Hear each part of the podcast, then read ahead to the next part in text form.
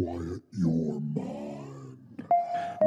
Ever since the earth has circled the sun, there have been fantastic tales of wonder and mystery that the faint of heart dare not discuss. But Three. brave, uninformed souls have the brass to tackle every extraordinary happenstance, from the modern age to the dawn of Mantis.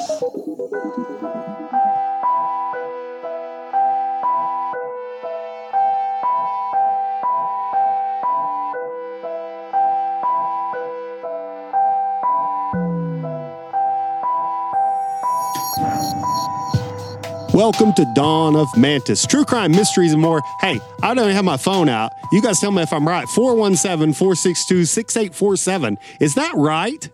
417 462 6847. Is that the hotline number? 417 what? 462 462 6847. 6847. I'm calling it right now on the podcast. Listen to this. Because normally I have to look at my phone. I'm going to be really proud of myself if this works. That's right. I finally remembered it. Thanks for calling. I have a thing with numbers. I told you guys about that. Hey, the reason why we did that, and that's so lame that we did, No. but we do have a hotline. Yes. And Joe just showed you Yes. that it has a voicemail. You can call anytime. You can text it. Do whatever you want. Say whatever you want. We don't care. That's your way of getting to us. Call it, say whatever's on your mind, if, even if you are a wonderful looking young lady who happens to say, just the very sound of Joe's voice brings me to completion, or whatever you happen to be feeling, whatever happened to be, just say it. You guys like who knows? That may be the case for somebody, maybe a guy. Who knows? That's cool. Good on you. I don't care. And what he's saying is whoever she's- I can help out. She's painting a picture and she needs that motivation to finish that work of art That's to what I completion. meant. Yes. Yeah, I didn't want I didn't want anyone to think ill of you, sir. I'm trying to help you out. So call us 417-462-6847. 417 the number four. Mantis. Yeah. Beautiful. Also, Instagram, Twitter. All we that got shit. all that. We're on all that, man. Ivan, Joe, and Sam, how is everyone? Good. Wonderful. I'm just happy to be here with my two best friends about to read about this douchebag for the next hour. Yeah, and we've got to be to the point to where more bad is happening for this guy than good. I just hope we're there. The good news is we're on episode seven of nine. So, seven, eight, nine. You guys just continue to take the ride with us because I want the listeners to get the full scope of Ken McElroy. Okay. Oh, so that's a no. That's a that's a no to the thing I said earlier. Okay. You didn't want to spoil it, but then you said no. Sorry. No, that's okay. That's fine. That's fine. I, I'm I'm gonna try to keep it together. I'm not gonna get mad this episode. Well, I'm assuming that uh, whoever's listening to this episode has recently listened to part six. So, we're not going to do a little catch up at the In five, four, three, two, one. Exactly. Yes. I really would hope so because it would be pointless otherwise. Yes. So, you want us to jump right in? Let's go. Well, in the following months, people tried to move on, but Ken's presence hung over Skidmore like a storm cloud. Of course, he was up to his usual behavior, staring down the Bowenkamps, threatening Tim Warren, and boasting from his bar stool at the D&G Tavern how he was going to pay someone to kill old Bo Bowenkamp before the trial even took place. Several people claim that Ken had offered them money to stab Bo or release rattlesnakes in his house. Yeah, I said that. What the hell? It was obvious that Ken was getting even crazier. He began to think everyone was plotting on him. You plotting on me, boy? it was common for him to jump out of his truck and hold a gun on someone while accusing them of spying on him. I mean, who doesn't do that? Even those close to Ken started to worry about his mental health. One of the kids who stole for Ken, a teenager named Tom, was riding with him one night in the brand new 1981 Chevy Silverado pickup Ken had just bought. One of the men that stole for him, Yes, one of the men Okay. that stole for him. One of his Foot Clan. like his fellow, He's the shredder of Skidmore. Yeah. his fellow criminals are worried about his mental health. That could have been the title of the series. The Shredder of Skidmore. I'll get you, Turtles. I can't do the voice, but you know the voice is uh, Uncle Phil from uh, Oh, that's right. Fresh Prince? Fresh Yes, Prince. it Are you is. shitting That's me? the voice for Shredder. I did not know that Yeah, till you a- just said it. There's a random fact. Damn, that's awesome. Yeah, I love this podcast. I love you guys. it's my favorite one. Well, the entire ride, Ken took huge swigs from a bottle of whiskey. Don't you hate it when people do that? I literally saw you look at my bottle of Crown. I did. He looked at my bottle of Crown when I said that. While you're gone, he took a sharpie and marked it. Sam, he he did it several marks, and, and the bottom one says lots of editing. Yeah. He marked it for himself. When I walked in earlier with a full bottle of Crown that I just bought, I saw Sam. He was sitting on his bed playing video games, and I was like, "Listen, man, I did bring alcohol, but it's going to be okay." And he shook his head because he knows it's probably not. but uh, anyway, the entire ride, you know, this kid, one of his footmen, one of Yeah. his right. Yeah. He's riding with Ken in their 81 Silverado. They're driving. Ken's pissed off. He's taking huge swigs of Jack Daniels, cursing the town.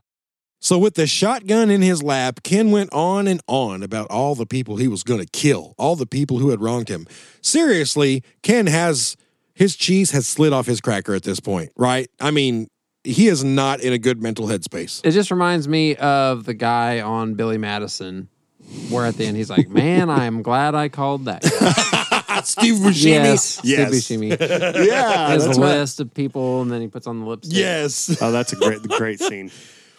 Well, especially out of all these people that he was going to kill, that damn Bo Bowenkamp. He just wanted to just kill that guy. He was at the You mean that hardworking, self-made pillar of the community grocery store owner. Well, yeah, to you guys, but to you guys, but he made my kids look bad.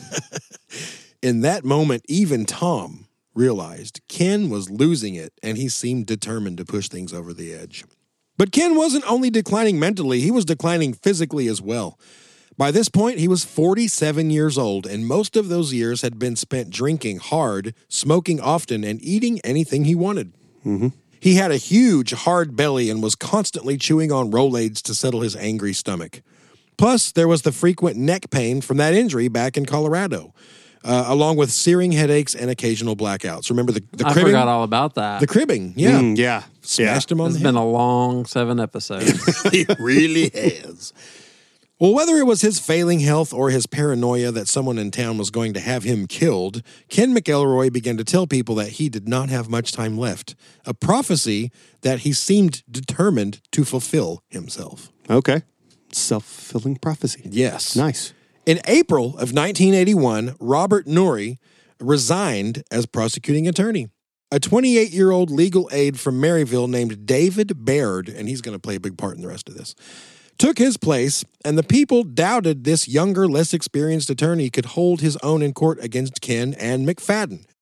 Well, Baird made two decisions right away. First off, he elected to withhold the candy incident and all the subsequent harassment from the trial. All right, now listen. While some may think this would help Bo's case, Baird feared McFadden would use the information to craft a narrative of a long standing feud between the two families, and that may cause someone to be more inclined to believe Bo did come at Ken with a knife and that Ken's actions were justified. That was his logic. I totally get that. That Everything you just said. That I like that. Yeah, so he wanted to erase the previous skirmishes between these two Yeah. and make it more of a he showed up this day and shot him and this happened. I Yeah, get it. because really that's part of the story, but nothing really happened that day. I mean, there's some threatening and stuff like that, but I mean, that's That's that family. Ken's every day. I mean, he could, he could pull a gun on a cop and not get arrested. So He so, literally did. I yeah. mean, you're not gonna. He sh- he had played with his knife in the store. you're right. Can a guy clean his fingernails? Yeah. Anyway, uh, that was a great scene in that movie. I did watch that part, and that was very spot on to what you said. Yeah. That he nailed Yeah, Ken. and the the lady that played the the store owner that was awesome, and the Yeah. lady that was like frantic. I thought that was all done well. yep. Anyway, we're just we're just gonna promote the heck out of that Watch movie. that movie. Yeah, it's on YouTube for free. There's two different versions. Mhm, In broad Well, daylight. the same same movie, but like two different posts. Yes. Well, okay. So that was the first thing he did was withhold that. Now, secondly, David Baird, he amended the charges. So up until then, Ken had been charged with, quote, knowingly causing serious physical injury to Ernest Bowenkamp. I would say that's an understatement. Mm-hmm. Baird believed that if you shot a man at close range with a shotgun, you probably meant to kill him. Sure. And so he amended the charges to reflect that intent. Now Ken would be on trial for attempting to kill Bo Bowenkamp. Now the Bowen, which is right, thank God, finally, right? Mhm. The Bowenkamps, along with the entire town, had their first glimmer of hope. Maybe this new guy was actually going to hold Ken accountable for his actions. Well, not if Gene McFadden had anything to do with it. June 25th finally came and the trial began at the courthouse in Bethany, a town about an hour and a half from Skidmore. Right away, the Bowenkamps and Evelyn Sumy learned another strange quirk in the Missouri court system. As the defendant, Ken had the right to bar all witnesses from the trial until it was their time on the stand. This means Lois, Bo, and Evelyn had to sit in a separate room in the courthouse while the trial proceeded. David Baird had a very solid case against Ken. Using the evidence found at the scene, he showed how Ken was standing two feet from the dock when he fired on Bo, and how Bo had been standing more than eight feet away inside the door of the store, which is what he's been saying the whole time. Lines drawn from Ken's position on the ground perfectly match the holes found in the ceiling of the store, along with where Bo had been struck and fallen to the ground. He did some old Dexter stuff. Dexter, yes, like the, the yarn and all that shit. He did. The only witnesses left who hadn't been scared off by Ken. And then the rest of the town's about to do some real Dexter shit. That's good. Sorry. That's foreshadowing. Yeah. I'll say it for Ivan Everyone since he know- said the other thing. Every everyone knows, but I just had to tie that up nicely. the only thing missing is a lot of plastic sheeting and a boat, Yeah. Yeah. and slice of life, and uh, tossing this body parts in the old. That's right. That's right. Waters. Now, the only uh, witnesses left who had not been scared off by Ken were one of the teenagers that he'd sent in the tavern. Also, a man at the gas station who, just hours before the shooting, had been told by Ken that he was going to teach Bo a lesson. And then, of course, the final witness was Richard Stratton.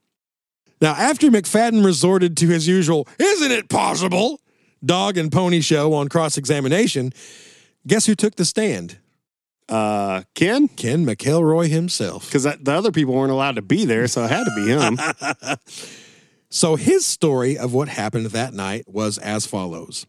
He had gone up to D&G to drink and play a little pool. He parked his truck and walked over to the four boys. Then he gave them money and told them to go inside and set up a table. It's like, hey, I'm going to play some pool with y'all. When he returned to his truck, it would not start. I don't know why he tried to start his truck when he just told the boys to go set up a pool table for a game. He figured it was flooded or vapor locked, so he decided to wait a couple of minutes and then try it again. We've all been there. oh, yeah. But this truck is a huge piece. I mean, all the times he has to open the hood and stand in front of someone's house.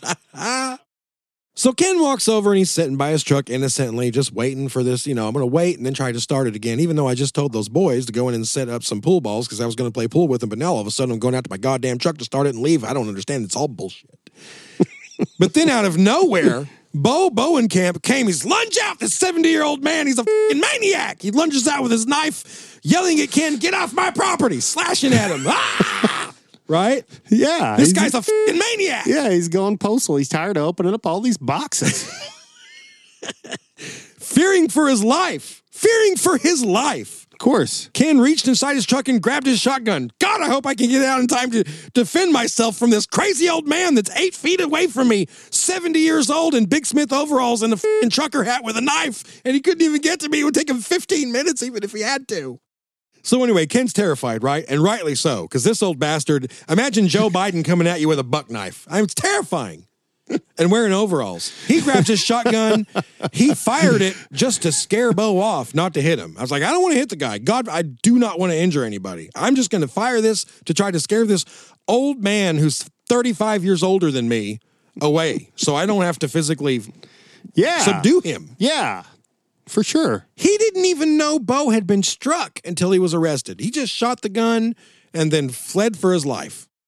Nothing is more dangerous than a feeble 70 year old man 10 feet away from you with a dull knife. Oh, yeah. I mean, come Yeah, on. dull knife can cut you faster than the sharp one. I heard it my whole life. I've never figured that one out, though. I'd rather be cut with a dull knife. Yeah. I don't know. I heard an old guy tell me that one time. Did he really? Oh, yeah. Have you ever heard that? No. Oh, got a sharp knife. Dull knife cuts you faster than a sharp one. I heard old people saying that to me. that before. goes against everything I understand about Hey, physics. it's fine. It's it's an old wives' tale. It's I don't know. You figure that one out. 417-462-6847. Let me know. Why will a dull knife cut you faster than a yeah. sharp one? Maybe someone knows. Maybe someone knows. Cliff. I think Cliff. That's something Cliff would know. Probably. I hope he Come doesn't Cliff. listen to this because he might be embarrassed that I'm his stepson, but, you know, maybe not. Maybe No. not. He'd be proud of you right now. I, I'm proud of you. Are you though? I am. These are good notes. So listen, Ken shoots the gun, throws it in his truck, and flees. He's like, I got to get away from this old bastard. He's crazy. Now, the fact that he immediately went home, ditched that gun, grabbed Trina, and was headed for the state line when Stratton caught him, that was all coincidence. No. he could Bo can Bo could drive a car Right. and he could road warrior him right off the road. Understood. Yeah. So he's still worried. He gets, you're right. He gets home. He's like, it may not be over. Old Bo might be crawling through a pool of blood to his truck right now. He's going to come to my house. I got to grab my wife and head for the straight, the state line before this guy shows up and stabs us again. The only other witnesses for the defense was a friend of Ken's named Selena O'Connor. Now, she said she had driven into Skidmore to buy a parvo shot for her dog that day and had personally witnessed Bo lunge at Ken with a knife. So he's got an Oh. eyewitness.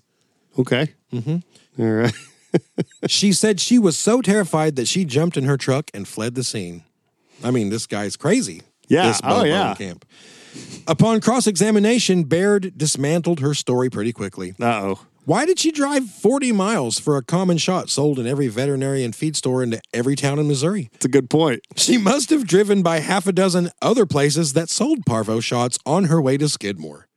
Also, if she was so scared for Ken's life, why did she not report the incident until nine months later? Hmm.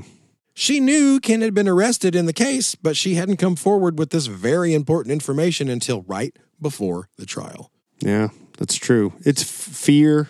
She was just afraid. I mean, to be on the Bo Bowenkamp list. hit, hit list? Yes. Yes. I understand. Yeah, I do too. Of course she didn't come forward. Yeah, of course. She could be another victim. Slice her up.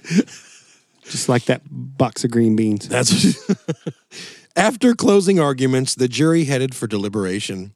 Baird and Stratton sensed it was not going to, to go well for Ken, and McFadden, he actually sensed the same thing. Uh oh. Yeah. During deliberations, as McFadden was trying to prepare Ken for the possibility of a guilty verdict, Ken exploded. I don't give a damn. I'm not going to jail. I don't care what it takes. I told you I'm not going to fucking jail. That's what he said. It took everything McFadden had to get Ken calmed down. Although his defense attorney didn't know it, Ken had played a final card that he hoped would ensure he would evade any jail time. A few weeks before the trial, Ken had discovered that a friend of his named Ray Ellis knew one of the jurors, a guy named Daryl Ratliff. Ken had asked Ray to approach Daryl and tell him that if he could successfully hang the jury, Ken would pay him a thousand dollars. Wow. Unbeknownst to Ken, though, Ray didn't do it. Uh, okay. He said he was going to, he didn't. So Ken's thinking he's got a, he thinks he's got an ace in the hole, doodle doo doo, doodle doo. Finally, somebody was some, Yeah. right? Yeah. Some something. Yeah, Daryl didn't do it. That's the name of this episode. After deliberations, the jury reemerged and announced that they had reached a verdict. They found, for the first time ever, Ken McElroy guilty. Why Uh, so quiet? but we're waiting for the the part where you like you've done this before. Mhm. You've had us excited thinking this was the time. Yeah. But we know this is part seven of nine. There's a Kim Kardashian sized butt coming. yes. I love that. awesome. Ain't it? Is That that quote goes on the t shirt. We've been talking about it. Everyone gets a quote on the a t shirt. Kim Kardashian sized butt? Coming. yes. Come on. Is the next word on there butt? Uh, it is literally. It is. Sam. Take It out a, take out one T. But he was guilty of the lesser charge of assault with a deadly weapon, which only carried a two year sentence. It was later discovered that David Baird's strategy to withhold the candy incident and the harassment, while it sounded like it made sense at the time, it backfired. Once they knew this full story, many of the jurors stated that they would have given him the harsher sentence if they had been privy to all the information. Hmm. Which, yeah, it was kind of the opposite of what David Baird thought would happen. You know, at least Ken McElroy had finally been convicted for something, right? He was about to do some time bef- for breaking the law, right? Sure. No, no, he wasn't. No, not even close. I love doing that. love it. You fell right into it. Why did I do that? I don't know. I was The like, last I, time I was as so skeptical. I know. and the, As soon as I heard you do it, I was like, "Why, Ivan? You know." I know, I know. Well, let's continue shitting on your dreams. Let's visit those wacky Missouri law books again, shall we? It turns hmm. out that after a verdict has been rendered, the defendant has 25 days to file a motion for a new trial. This also provides the judge a chance to correct any mistakes they made, or may have made, that is, and to develop a record for an appeal to a higher court. Now, the defendant's guilty verdict is not official until the motion has been filed, the case reviewed, and a final decision rendered by the judge. I wonder if he gets to just be out there and not in jail during all that time. Sure. Exactly what happened. Only then does the guilty person actually go to prison. So, even though the defendant has just 25 days to file the motion, it can take months for the lawyers to file briefs and make their arguments, and even longer for the judge to make their final decision. Meanwhile, the defendant remains as free as a bird. Okay, that's what I was gonna say. I was like, so it's innocent and proven guilty, and then still innocent for another twenty five days or however long it is. and much longer. Yeah, innocent until proven guilty, innocent after proven Right. guilty. Yeah, he's literally been proven guilty. He has been proven guilty. But due to these wacky Missouri laws, he will now have months and months and months and maybe even a year or more of free reign. of free reign while this other bullshit happens. It's crazy. Could there not be something to where you make some kind of mistake, you go right back There should and be. you're locked up? You would think. It's just in these little, these states and these little towns, like if just regular people get hurt, nothing matters. Some prominent person gets hurt, then, oh, we got to change all the laws. I don't know. It's very frustrating. It is. Big, it- way bigger than this case. and it's so strange how everything is stacked in Ken's favor. Everything. Everything. Well, yeah, and we talked about that too. We, you know, I didn't want to go conspiracy theorist, but you're the one that brought it up first, and that's makes me want to go there that he was maybe an informant for them or something, or something. Yeah. like somebody that would do things for you. You know, like Mm-hmm. you know, muscle, um, intimidation, Yep. anything. I mean, he He's was good at those at- things. He was very good at those things. Nothing else. Well, some kind of stupid dog shit, but other than that, So yeah, Yeah. long story short, uh, he gets found guilty, but due to all this other stuff, Ken was sitting back on his bar stool at the D and G Tavern the very same evening, Yeah. after being found guilty in a court of law. Word quickly spread through the town that once again McElroy, despite having gotten a guilty verdict, must have still somehow beaten the system. Everyone in town was in utter and complete shock. The Bowenkamps were in a state of disbelief. It would have been better to just acquit Ken than to convict him, tell him he was facing two years in jail, and then release him back into Skidmore. Right? You're about to go to prison, and we know how, you know, you kind of have that thing where you get obsessed with wanting to kill people who've wronged you. But anyway, just go back into town for a few months until you go to jail. I'm sure everything will be fine. yeah, Well, with that, the last spark of hope the town of Skidmore had for any sort of justice was distinguished, extinguished. Make that sound better, Sam. Less than what does he need to read it again? people need to know that I'm human. The people need to know that Joey is human. So That's true. Sam makes you, Sam makes us all seem really perfect.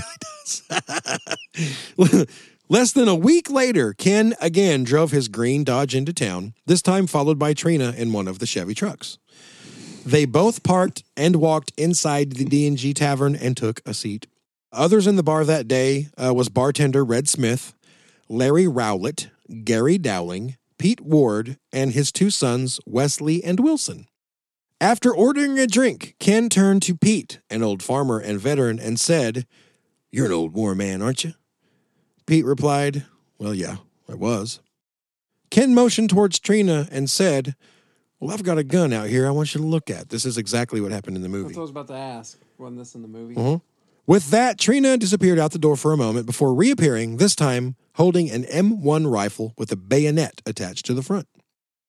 She handed it to Ken, who produced a five round clip from his pocket, slapped it in the gun, and pulled one in the chamber. No shit. He then stood up and began swinging the rifle around, talking about how he was going to use it to cut old Bo Bowenkamp in half. As he ranted, he'd hold up the gun and aim it randomly around the room, pausing on people in the bar as he went, holding it on them, a loaded gun. Yep, I'm going to shoot old Bowenkamp, then cut that bastard from his ass up to his spine and neck. Finally, Pete Ward had heard enough. Like hell you will! Before he and his son stormed out of the bar. Now, the Ward's home was only a couple of blocks up the street from the tavern. And the old man, now in the movie, he goes out to his car. In real life, he shimmies up the two blocks, went into his house, vanished inside it for a minute, and when he reappeared out on the porch, he was holding his own rifle. I got my own rifle. So, so I'm so sorry, Sam. Pete knew that he was. Pete knew that to get Bo, Ken would have to pass his corner, so he took up a position at the edge of the street and aimed his rifle towards the tavern. This old dude's back in World War One. He's ready to fight. He's like, screw this shit. It's going down. I love it. I do too. Looking over his shoulder at his bewildered sons, the old man yelled, If that son of a bitch comes up this way, I'm going to kill him. I'm going to blow him away. A few minutes later, Ken and Trina, they emerged from the tavern.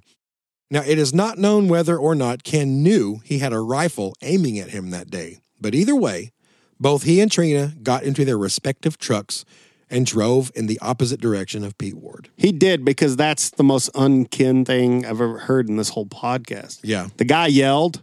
He knew. He's like, no, like you said before, like we've said in multiple episodes, you, you punch a bully right in the nose sometimes, and that's enough for him. That's all they want. Yep. And he knew that. I think he knew Pete was serious, and that's why he probably didn't even look left. He probably just walked straight to his truck that day and drove the opposite, like, oh, we're going Yeah. home. He's got a rifle. I guess his bayonet's not going to do much. But guess what? Pete was not finished. oh, By having a weapon and threatening a witness, Ken had absolutely taken the necessary steps to have his bond revoked, right? He's not even supposed to be holding a weapon. okay. Pete walked back in the house and called Sheriff Danny Estes and told him what happened. Estes then reported the incident to prosecutor David Baird, who told him to get signed affidavits from whoever had witnessed this incident, and then he would file a motion to revoke Ken's bond. Please, please have the nerve to do it. I'm afraid you're going to say no one would do it. Well, this is about the time people usually gave up, not wanting to further infuriate Ken, but Pete did not waver. This Okay. old man's pissed. Yeah. He was a well respected man, a farmer, a veteran, and a pillar of the community. And he was now openly declaring that he was goddamn sick and tired of Ken McElroy and intended to do something about him. This battle cry ignited a fire within the community. After feeling scared and helpless for so many years, seeing someone like Pete Ward take a stand against Ken, that rallied the troops. Sometimes it only takes that first little spark. You know, when you finally see someone step out uh, and do that, everyone else, you know, it really does like, yeah, hell yeah, yeah, we don't have to do this anymore. Like it, it surged that feeling up in the community. Well, instead of backing off, Pete signed that deposition along with two of his sons and Gary Dowling. Remember that last name, Dowling. Gary Dowling. Could you spell it? G A R Y D O W L I N G. Can you use it in a sentence? No, it's not a spelling One time, bee. I'm sorry. I said Gary Dowling. okay, sorry. I, I don't know why I said that. With the signed affidavits, a hearing was set for July 10th.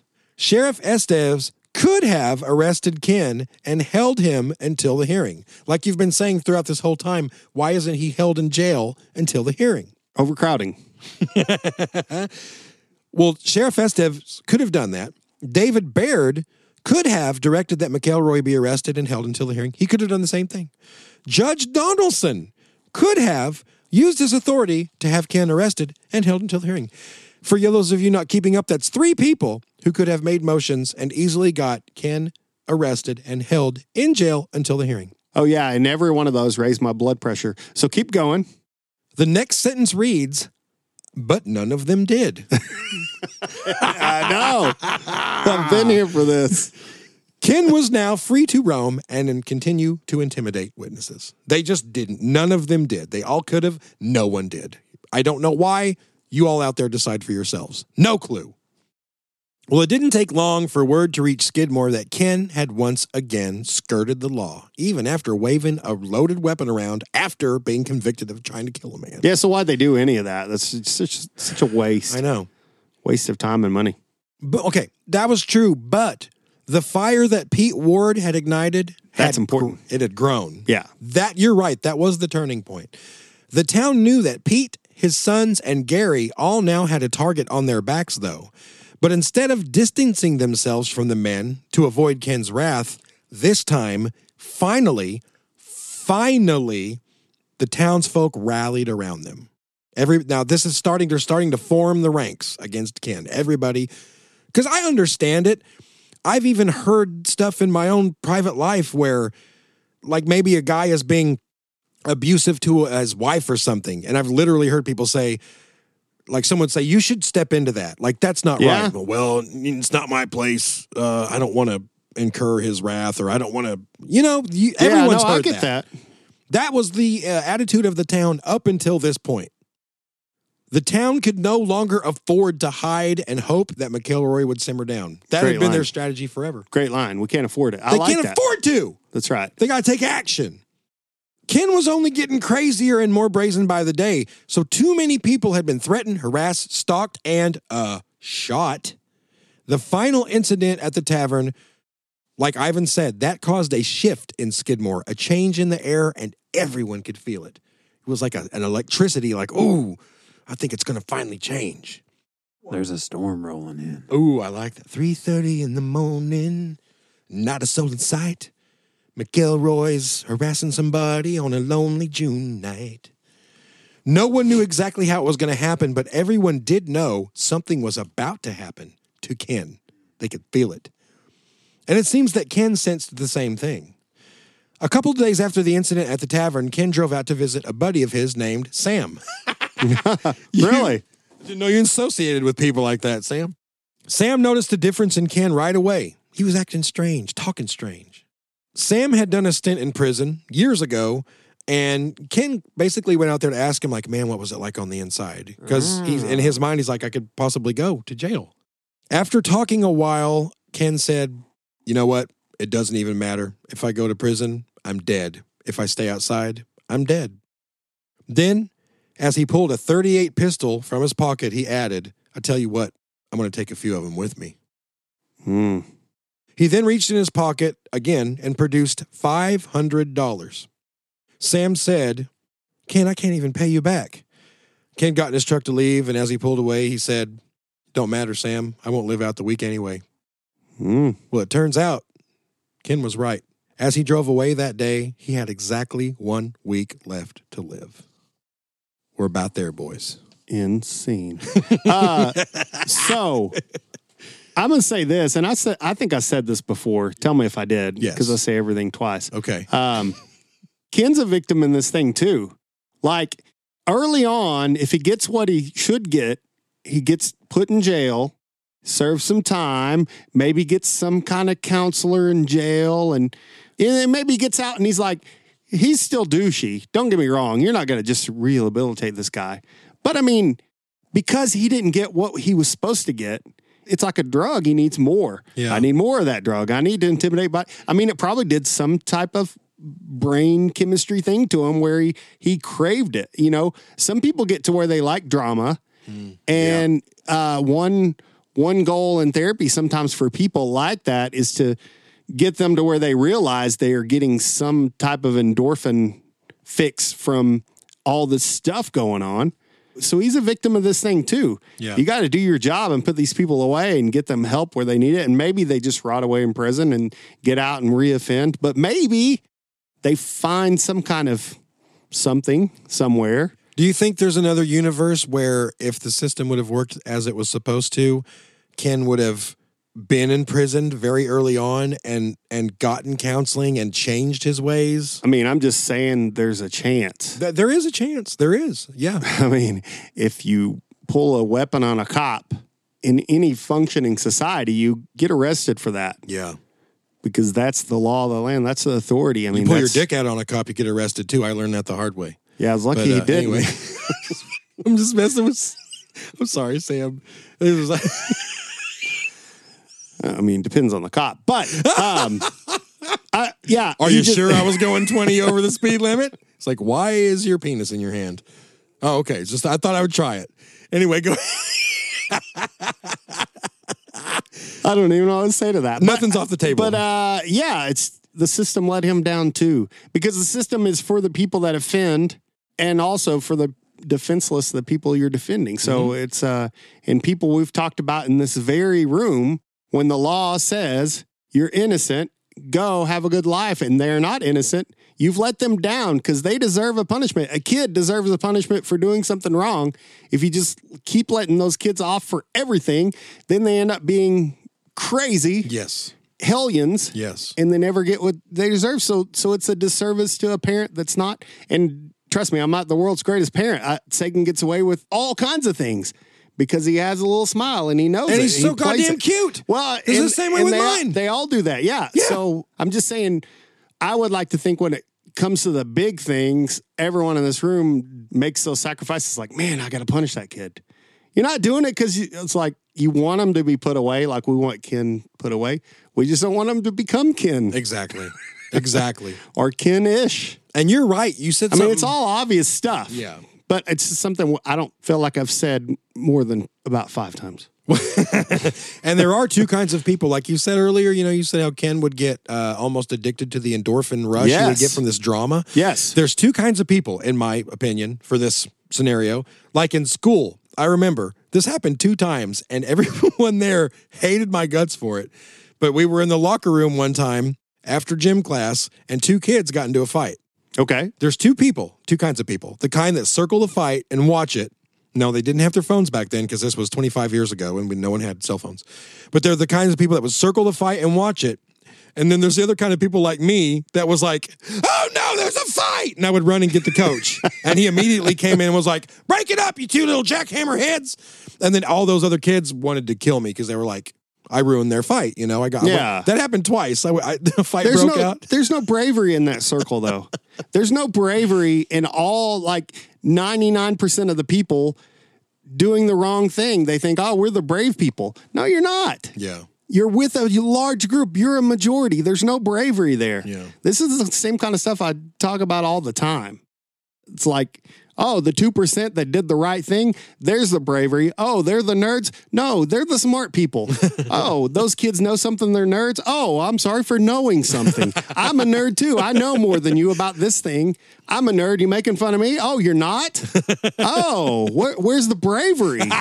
Do you need a thousand of you? Yeah. And then you're brave? No, you're not, because then there's a thousand of you. That's exactly right. It's all logic stuff. You brought it up. That's a great point, Joe. I just knew the second that I saw two people like trying to hurt each other, I just got this sick feeling in my gut. And I just like I just ran for authority, some authority figure to stop it. Yeah. And those all those other kids were so mad. They were like, "Why'd you do that, you bastard? We were gonna, you know, they were fighting." Yeah. It's like I, I didn't want them to fight. Yeah. I just all I knew is I just wanted them to stop. We were having a Lord of the Flies moment here. One time it was because it was my friend Corey, and this other guy came up and just way he waylaid him in the head, and then that caused his head to bounce sideways, and it hit the lockers. It was like a bam bam type thing. Yeah. And this guy was my friend. Yeah. That was one time, and the other time I just didn't. Violence makes me nauseous. I don't want to see that. So I yeah, just no. wanted to stop. Yeah. Sorry, Sam. I love you. I love you, Sam. Forty-eight thousand dollars now. He had to Wait, mine. that wasn't the end of the notes? I've got more. Oh, I, thought it was too. Yeah, I- he put him down. Yeah, I did. Uh, podcast foul. You can't set the That's notes right. down. There's literally four more pages. Yeah, okay. Go. It's fine, but Go you, for it. Okay. You Okay. set the notes down. I know. Sam's like four notes more down." pages of editing. Awesome, you fing assholes. Don't Four set the pages. notes. No, I just he kind of like situated them and set them down. I thought it, it was done. No, Podcast foul. I want you to know 15 though. yard penalty. I appreciate you more than you know, and you too Okay. for doing It's this. not polite to point. No. Why we are you appreciate at me? you. You're, you got the notes, man. Yeah, We're just joking. Set those notes down. Get comfortable. We don't care. Yeah. We don't care. But if Ken felt like he was about to die, like someone in town was about to do him in, or you know, pay someone to do him Hold in, on. And I think that's also why because it was like the sentence you said that did sound like an ending. sounded like He even he Yeah. even stopped and reread he it. He did. Like Yeah. it was like this is so important. And then I threw thought down that- the notes. Yes, I was like, okay, that was the closing Sorry, guys. sentence of the. You should have came back like it was a prank.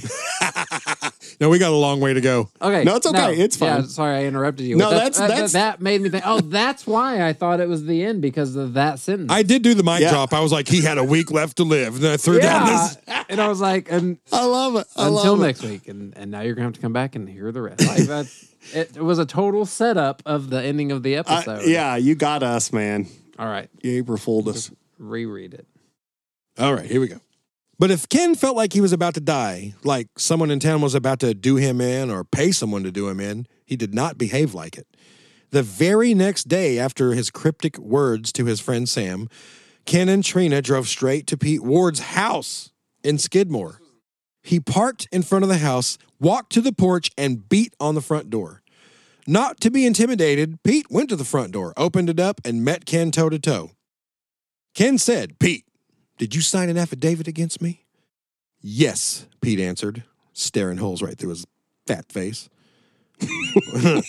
Was that in the notes? No, that was me. Okay. Why? Ken asked. In a bewildered tone, Pete replied, Because you threatened to shoot Bo, you dumb shit. I added that last part too. But come on, why'd you sign an affidavit against me? Really? Yeah, but that dumb shit part was implied in probably tone. So you're good by you're saying it. Yeah, I like it. Ken replied, Who else signed it? Well, of course, Pete said, You know I'm not telling you that. Ken then returned to his truck, backed out of the driveway, and started driving up towards the gas station at the end of the block. Pete's neighbor, Bill Everhart, who I mentioned earlier, had been watching the whole thing from his front porch, and now he was watching Ken drive away. Ken only drove a block to the gas station and pulled in. He then got out of the truck, and Trina slid over behind the wheel. Ken was now walking back towards Pete's house with a pistol in his hand. Bill yelled across the street, Pete, he's got a gun. He's coming up the alley. Ken heard him and changed his course back towards Trina and the waiting truck. They drove away without incident. That's, by the way, this is bananas. This is just a quaint. I was stood in these places. I, I watched, I looked at this house. I saw the gas station. I know exactly where this happened. It was just a tiny little town, a quaint little neighborhood, and these people are almost having to act like it's guerrilla warfare or You something. really? It's yeah, freaking crazy. I was thinking that when you were saying that. it is crazy. Yeah, it really is. That are almost kind of Wild West Yeah. style. Yeah. Yeah. This is not the OK f***ing corral. Here This is comes Marshall Dillon. Yeah. Yes. Yeah. It's just I just so people don't like you guys said you get desensitized to it. But we need to reverse here and really realize how bananas this is. Look out, Matthew.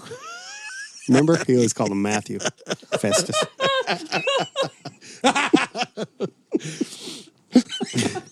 he was the only person to ever called Matthew, I think.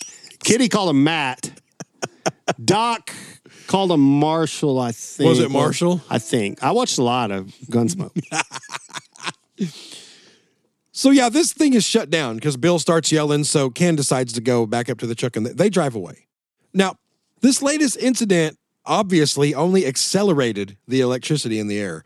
Whatever was going to be done about McElroy had to be done quick before he hurt someone else. it kind of killed one of my theories. I was thinking like, you know, like death by cop mm-hmm. sort of thing. I was wondering if Ken's thinking he wants just someone. It's like, you know, look, almost like I want this all to be over. Yeah. Like there's no coming back from any of this. He knows. I think that still applies, but I think it was death by anyone. but why didn't he keep walking back to the house? Well, that's true. That's true. Maybe he wants it, but he doesn't want it. It's like he's kind of like, Or, "Eh." or is he just trying to see how far he can push people without that's getting true. murdered? That's true. We're going to get to the whole entire reason. I'm liking. I'm liking all this. This is good stuff. the entire reason Ken was killed was because we're jumping ahead a little bit, but he was literally told, "Hey, I wouldn't go into Skidmore today. They're really mad. You'll probably get killed." And and he goes there. It just doesn't make any sense. It makes no sense. The talk around town was now almost totally centered around Ken and how to deal with him. Just the idea of taking down the man who had terrorized them for so long was exciting to talk about. Like I can almost feel it in the air, you know? like the legal thing, they're not even worried about that anymore. Yeah, they're like, screw that. Th- th- yeah. That's not even in the plans. this thing was building up where you know, like say everyone can feel it like we're going to do something. We're going to do something. Sure. Screw the justice system. Yeah. A surge of support was now coming from the community, even for past McElroy victims like Romaine Henry and the Bowenkamps. Because see, up until this time, everyone had kind of wanted to stay out of it because they didn't want to be next on the list. Sure. And now they're not even doing that. The town now wanted Ken to know that the entire community stood unified against him. So it was decided that on the day of this hearing that was coming up, they would form a caravan of their own. Oh, nice. Goddamn right. I thought you were saying they were going to get a big billboard and be like, "We hate you," with his face on there. They should have done that too. They could have done that too. He would have shot it. hey, Ken, F you on the billboard. But I like the caravan. This is better. I'm glad I wasn't there. I would have pushed for the for the billboard idea. I get it. I love it. Form a caravan. Ivan's the back raises his hand. Hey, what, can we do a billboard type Well, situation? You don't like my billboard? You got like a billboard? Caravan's cheaper. Oh, you're right. Well, the plan here was their plan. The next morning, which was the day of the hearing, July 10th, several dozen people, including the mayor, would meet at, with the wards and Gary Dowling and accompany them because the wards and Gary Dowling were who were, had signed the affidavits. Sure. And I remember accompa- that name, by the way. Yes, good. You told me to. and they would accompany them to the hearing in Maitland, both to protect them during the drive and to show their support at the courthouse. I love it. This is where they want to fill the whole courthouse and let Ken know everyone's here, dude. Yeah. Everyone's against you. I love it. Little did they know, not to piss in your Cheerios, the previous day, McFadden had called David Baird and asked for a continuance, citing he had a conflicting trial scheduled that same day. Baird, What, what, how can you get away with that? he did. I double booked myself. He did. Baird had heard of the ruckus over in Skidmore and he declined, warning McFadden that he felt like any further delay may spark a fire within the town. Even Baird could feel like, dude, it's volatile down there. We do not want to poke the bear at this point. McFadden assured Baird that his client would, I assure you, my client will not enter city limits. Well, after this, David Baird agreed to postpone the hearing for another 10 days.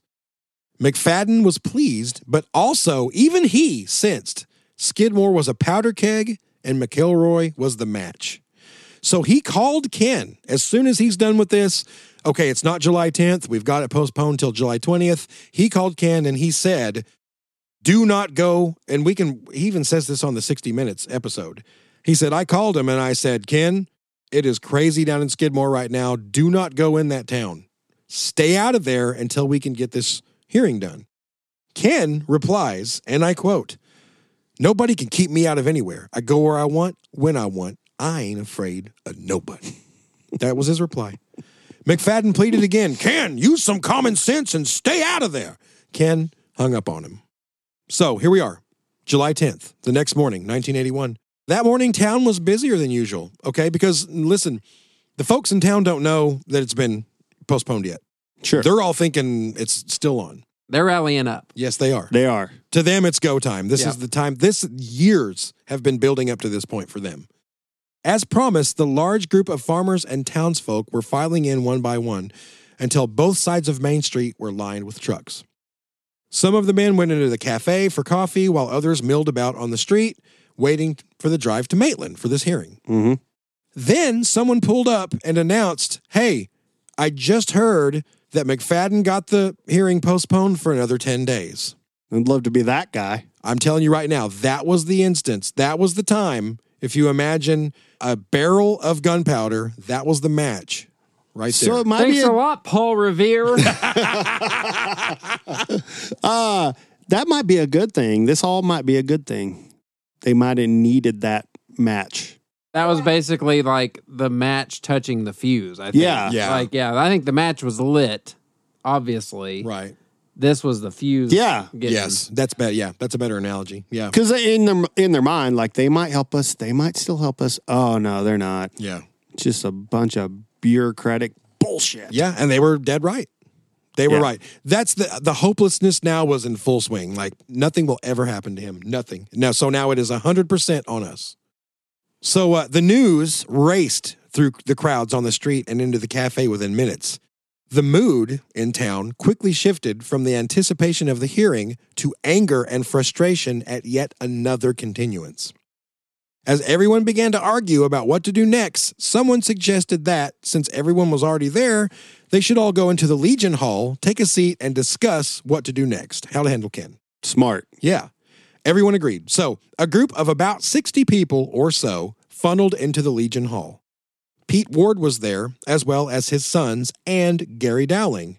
Of course, and this first topic of discussion was how to protect the men who had signed the affidavits. It was a bunch of people with the last name Johnson. Yeah, because you know, because you know, th- you know the lawyer.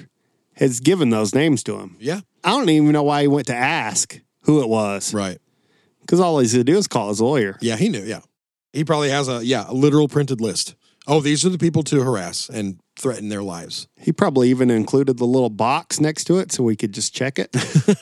Intimidated. Mark it off. Yeah. But yeah, they all know. I mean, this is not their first dance with Ken. They know these guys who are there. They're our hope. The guys who signed this affidavit against Ken for pulling the bayonet gun in the tavern. They're our final hope. That's what they were thinking, and we've got to protect them. And you know, long enough to testify. Yeah. We were going to protect them on the drive to Maitland. Now it's been postponed for 10 days. Now we got to protect them for 10 damn days. So everyone's here. Everyone's discussing what to do next. And the longer they talked, the angrier they became. oh, I bet. Obviously. I can't, can't even imagine. As soon as one man was done recalling one of McElroy's transgressions, another one stood up and rattled off some more. I could just I could just almost hear it like, well, and then he did this to this and this and this and this. Howard Johnson's right about Robert Johnson being right. Yeah. Rhetoric. Rhetoric. He's, refer- he's referencing Blazing Saddles if mm-hmm. people haven't caught on to that yet. Wangers on the glass of the church downtown. By the way, that was a running joke between my wife and I for years. We would be doing anything, and then one of us would just randomly be like, rhetoric. Like the old drunk in the back that stands up, rhetoric. Anyway, that's just a little look into our lives. um, before long, the group was approaching mob mentality, and people began shouting things like, Someone needs to shoot that son of a bitch. And also, someone ought to shoot that son of a bitch. I literally wrote that twice. I don't know why. That's how it's written. They just really. It's backing the first guys up. But then the first guy said, "No, wait! I said it first. Someone should shoot that son of a bitch." That was Go my back idea. to an old episode. I heard he was a commie. Summerton man. so, trying to keep things in order, Pete Ward stepped in front of the crowd and addressed them, and he said, "No guns.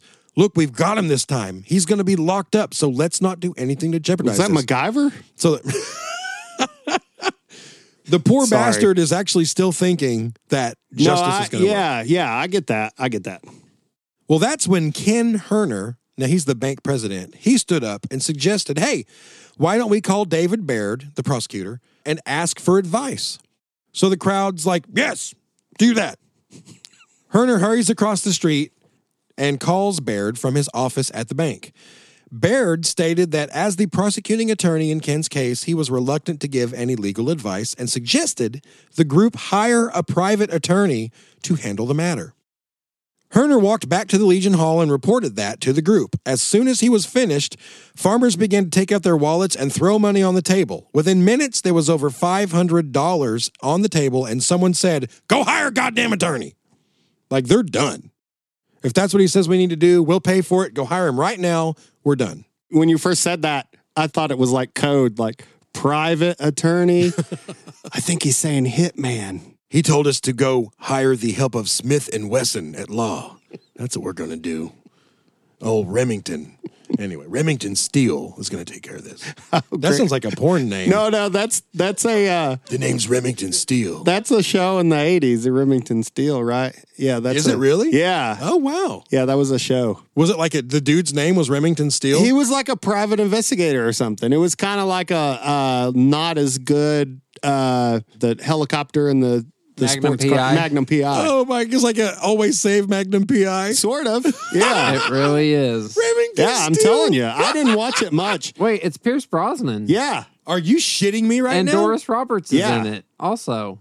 yeah. he was Remington Steele. He was. I don't know what he was though. Uh, it's more James Bondish. okay, so that's probably how he landed that. Yeah. Nice. Okay, Pierce Brosnan makes sense then. there was 94 episodes. Okay, and maybe was, it wasn't It ran 82 to 87. Oh, maybe it was pretty good then. Sorry, the I take that hell? back. Maybe it wasn't an always save Magnum PI. Let's put that on our watch list. Uh, five seasons. Damn. Who would have Hey, known? That's why I love hey, this. what do you call a skunk driving a sports car?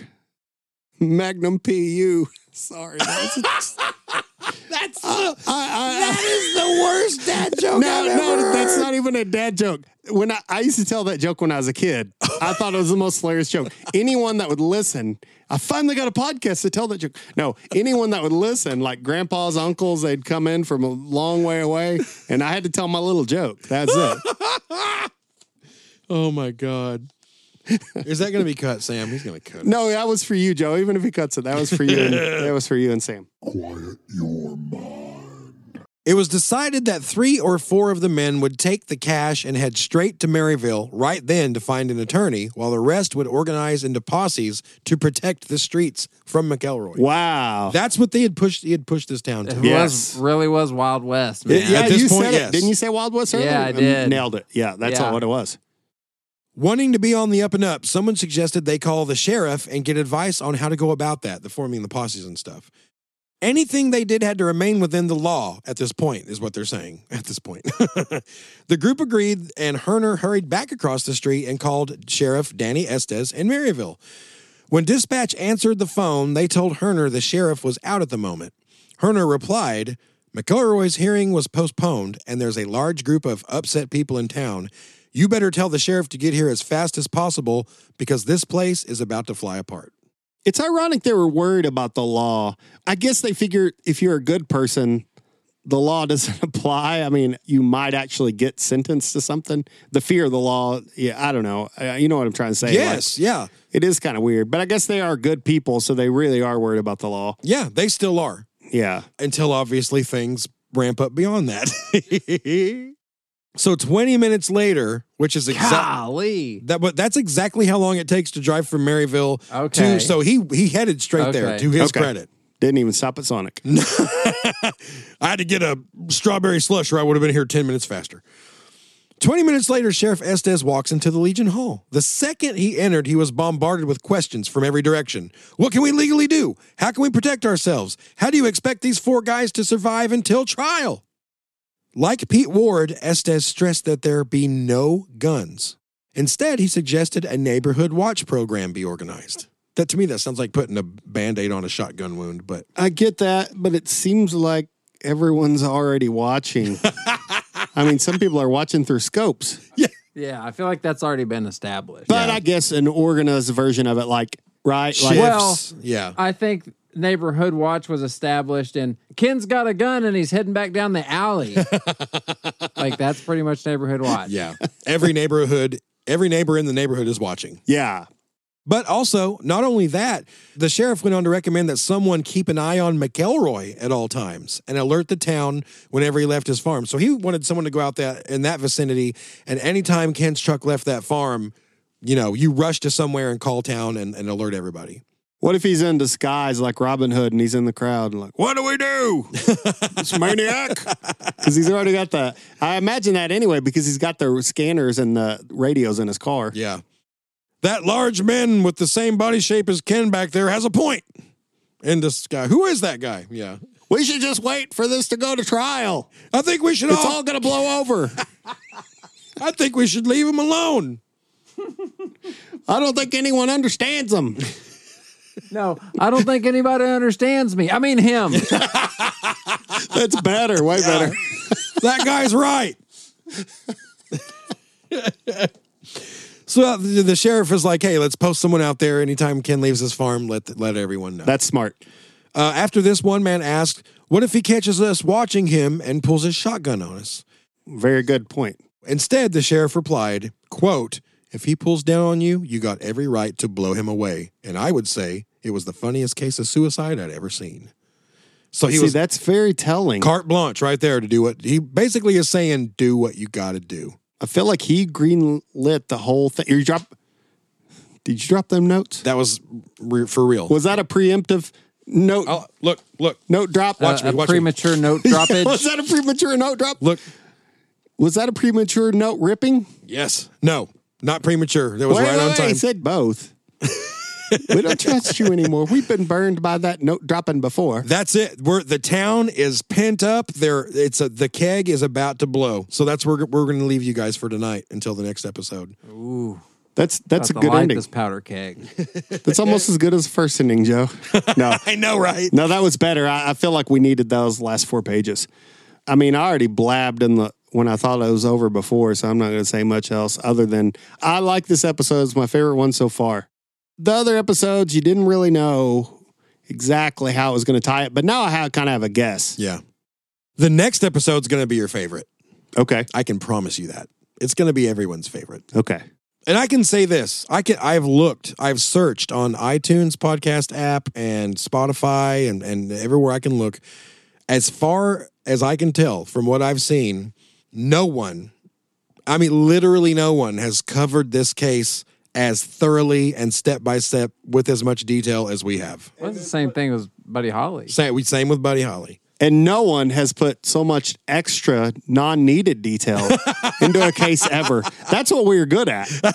We do it right, and we do it better than right. I can hear people saying, "Man, that podcast is good. The research is good, and if you could just get through all the bullshit, the story's pretty good." But God, there's so much bullshit. In Well, that, that's okay. I mean, the whole case is bullshit anyway, uh, because it never should happen if people actually did their jobs and laws existed for the right reasons. Uh, yeah, yes, very good stuff. Can we brag about ourselves? We've achieved every Buzzsprout achievement you can achieve. There's no more, no more badges for us. No. I even sent them the the David Chappelle itching his neck, saying, "You got any more them achievements?" and they they they liked it. They thought it was funny, but uh, that's it. I mean, we we've done them all, so we can't get any more accolades from Buzzsprout. So if you like what we're doing, let us know somehow. One thing that Give does us a review for Christ's yeah, sake. one thing that does help out immensely if you ha- if you listened and you like any of what we said, go onto iTunes and rate us and leave a review, an honest review. Just be honest. That's all we want.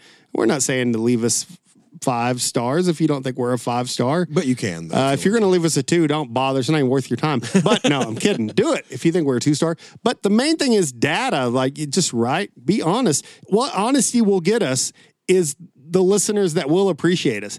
If you want to say that we just blab about random stuff and uh, we try to be funny and we're not, maybe you should write that so someone will read that and not waste their time and they'll go right to the audiobooks.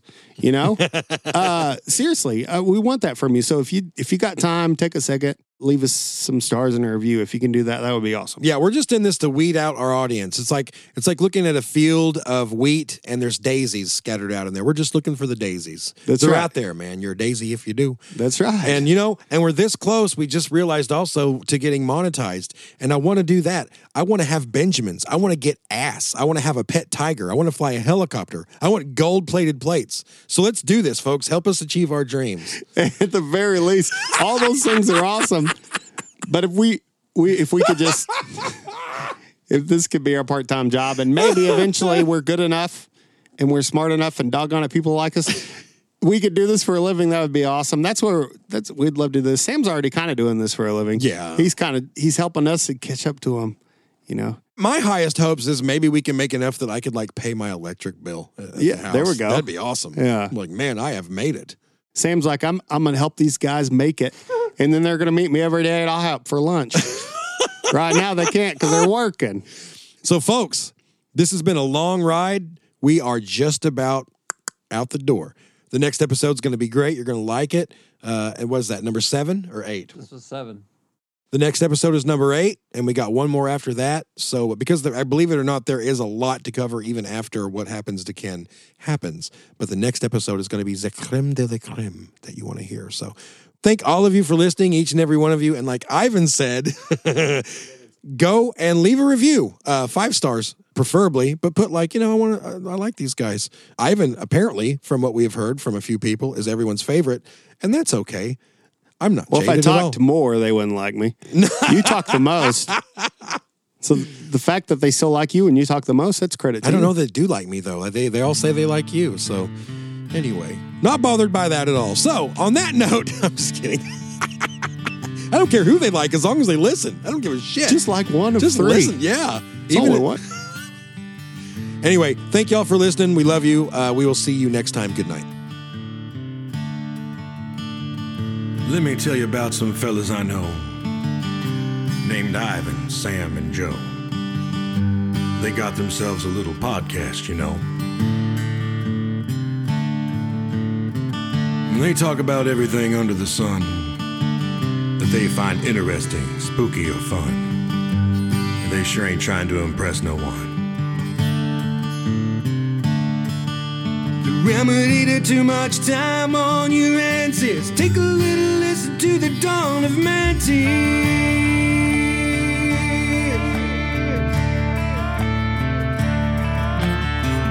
They talk about killers, monsters, and cults. French maids from hell, disappeared folks. Occasionally throw in a few dad jokes. They try to make every story extra nice by adding their own ginger spice. Not one time or two, but thrice. The remedy to too much time on your answers. Take a little listen to the dawn of Mantis.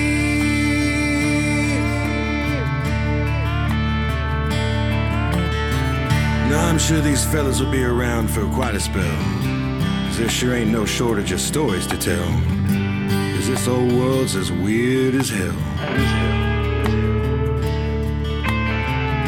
But hell, even if nobody listened, you know they'd maintain a fine disposition. Cause shooting the breeze is kind of their mission.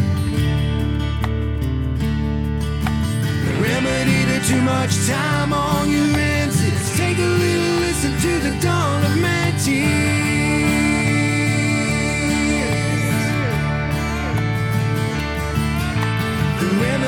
too much time on your hands is take a little listen to the dawn of magic.